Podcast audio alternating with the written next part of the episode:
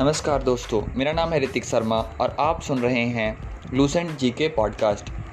आज के इस पॉडकास्ट में हम बात करने वाले हैं द मून के बारे में, यानी चंद्रमा के बारे में। तो चलिए स्टार्ट करते हैं ये discussion. The moon.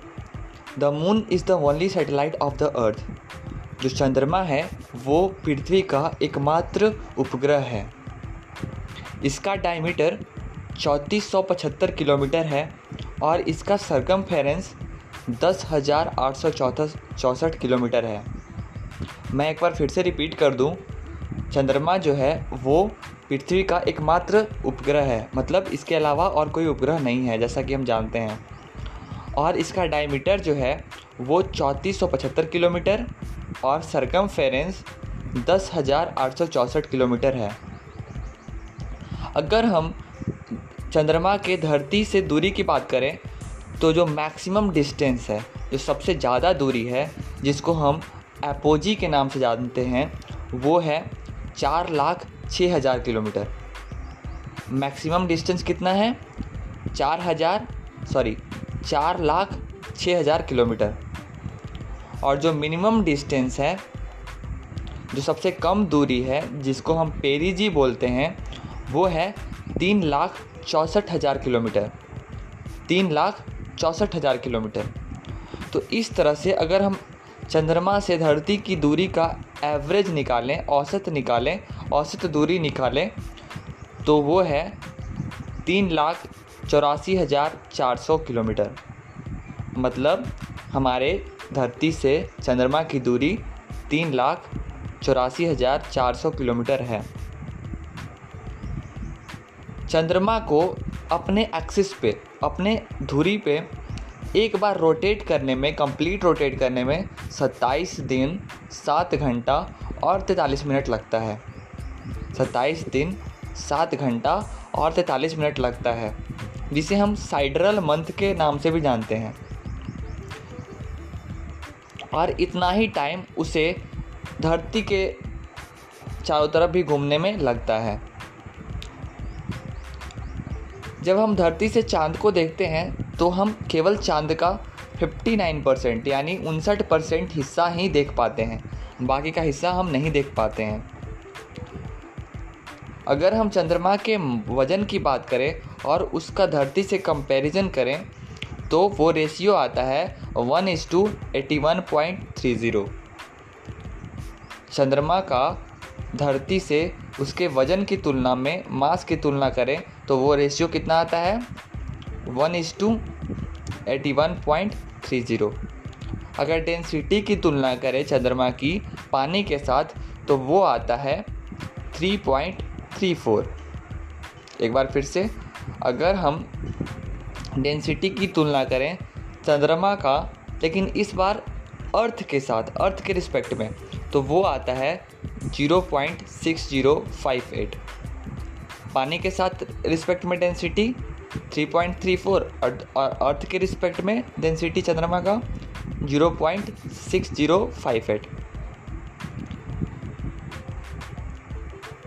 जो चंद्रमा का जो सबसे ऊँचा पॉइंट है, जैसे पृथ्वी पे, पृथ्वी का सबसे ऊँचा पॉइंट माउंट एवरेस्ट है, उसी तरह से चंद्रमा का जो सबसे ऊँचा पॉइंट है, उसका नाम है Mount Leibnitz Mount Leibnitz Mount Leibnitz L E I B N I T Z इसकी ऊंचाई पैंतीस हज़ार फीट है। और यह जो है, वो चंद्रमा के कहाँ पे स्थित है? साउथ पोल पे स्थित है। साउथ पोल पे स्थित है चंद्रमा का हाईएस्ट पॉइंट, जिसका नाम है माउंट लिबनिट माउंट लिबनिट जब हम चंद्रमा को देखते हैं तो वहाँ पे कुछ ब्राइट पार्ट दिखाई देता है, कुछ बहुत चमकीला पार्ट दिखाई देता है। तो वो जो है, वो पार्ट माउंटेन से भरा हुआ है माउंटेन से भरा हुआ है। और जो हम डार्क पैचेस देखते हैं चंद्रमा पे, गहरा काला धब्बा की तरह देखते हैं, वो है लो लाइंग प्लेन्स मतलब वहाँ पे प्लेन्स है और या फिर गड्ढा है। और जो चमकीला पार्ट है, वहाँ पे माउंटेन्स हैं।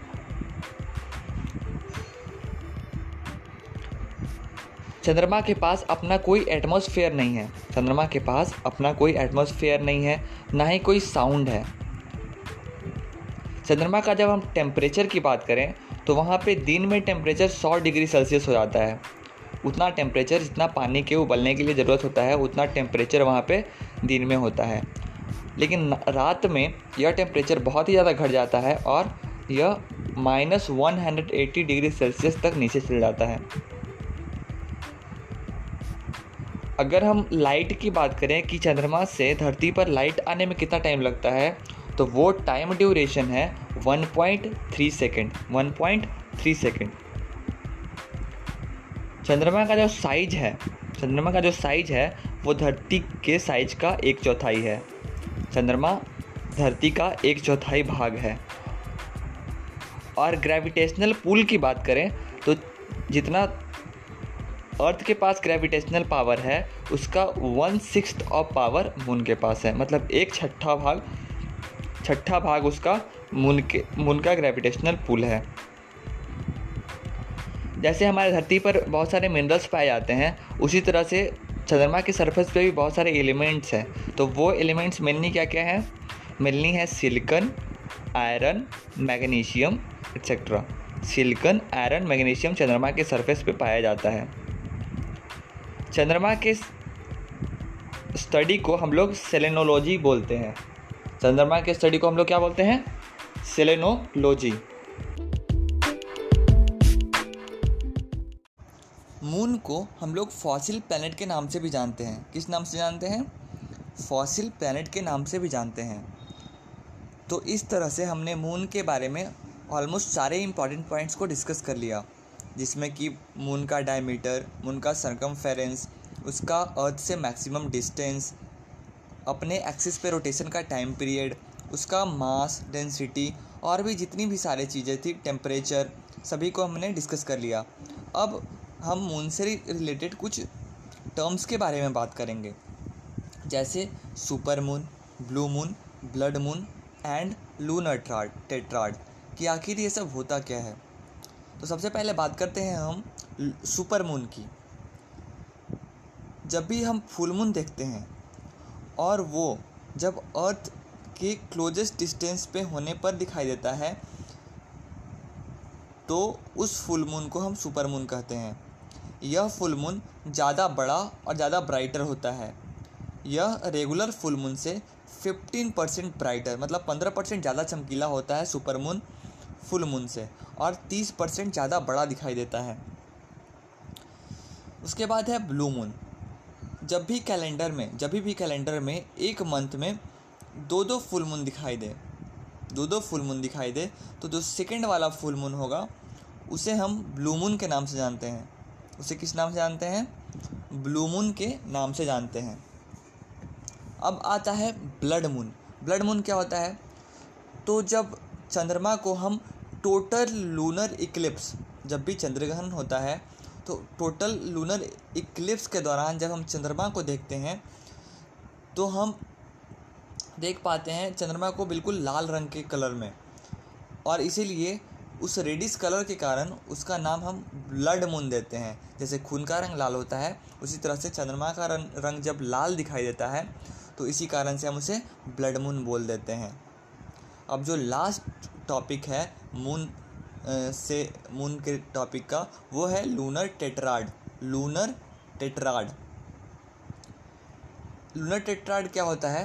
तो a sequence of four lunar eclipse including no partial eclipse is called a tetrad जब सीक्वेंस में लगातार चार फुल टोटल लूनर इक्लिप्स हो तो उसे लूनर टेट्राड बोलते हैं।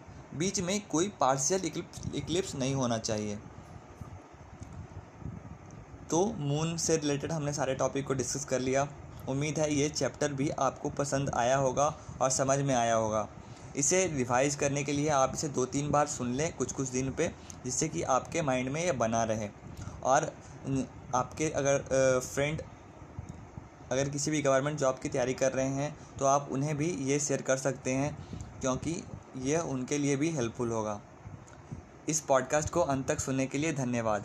मैं आगे भी इस तरह इसी तरह का पॉडकास्ट बनाता रहूँगा।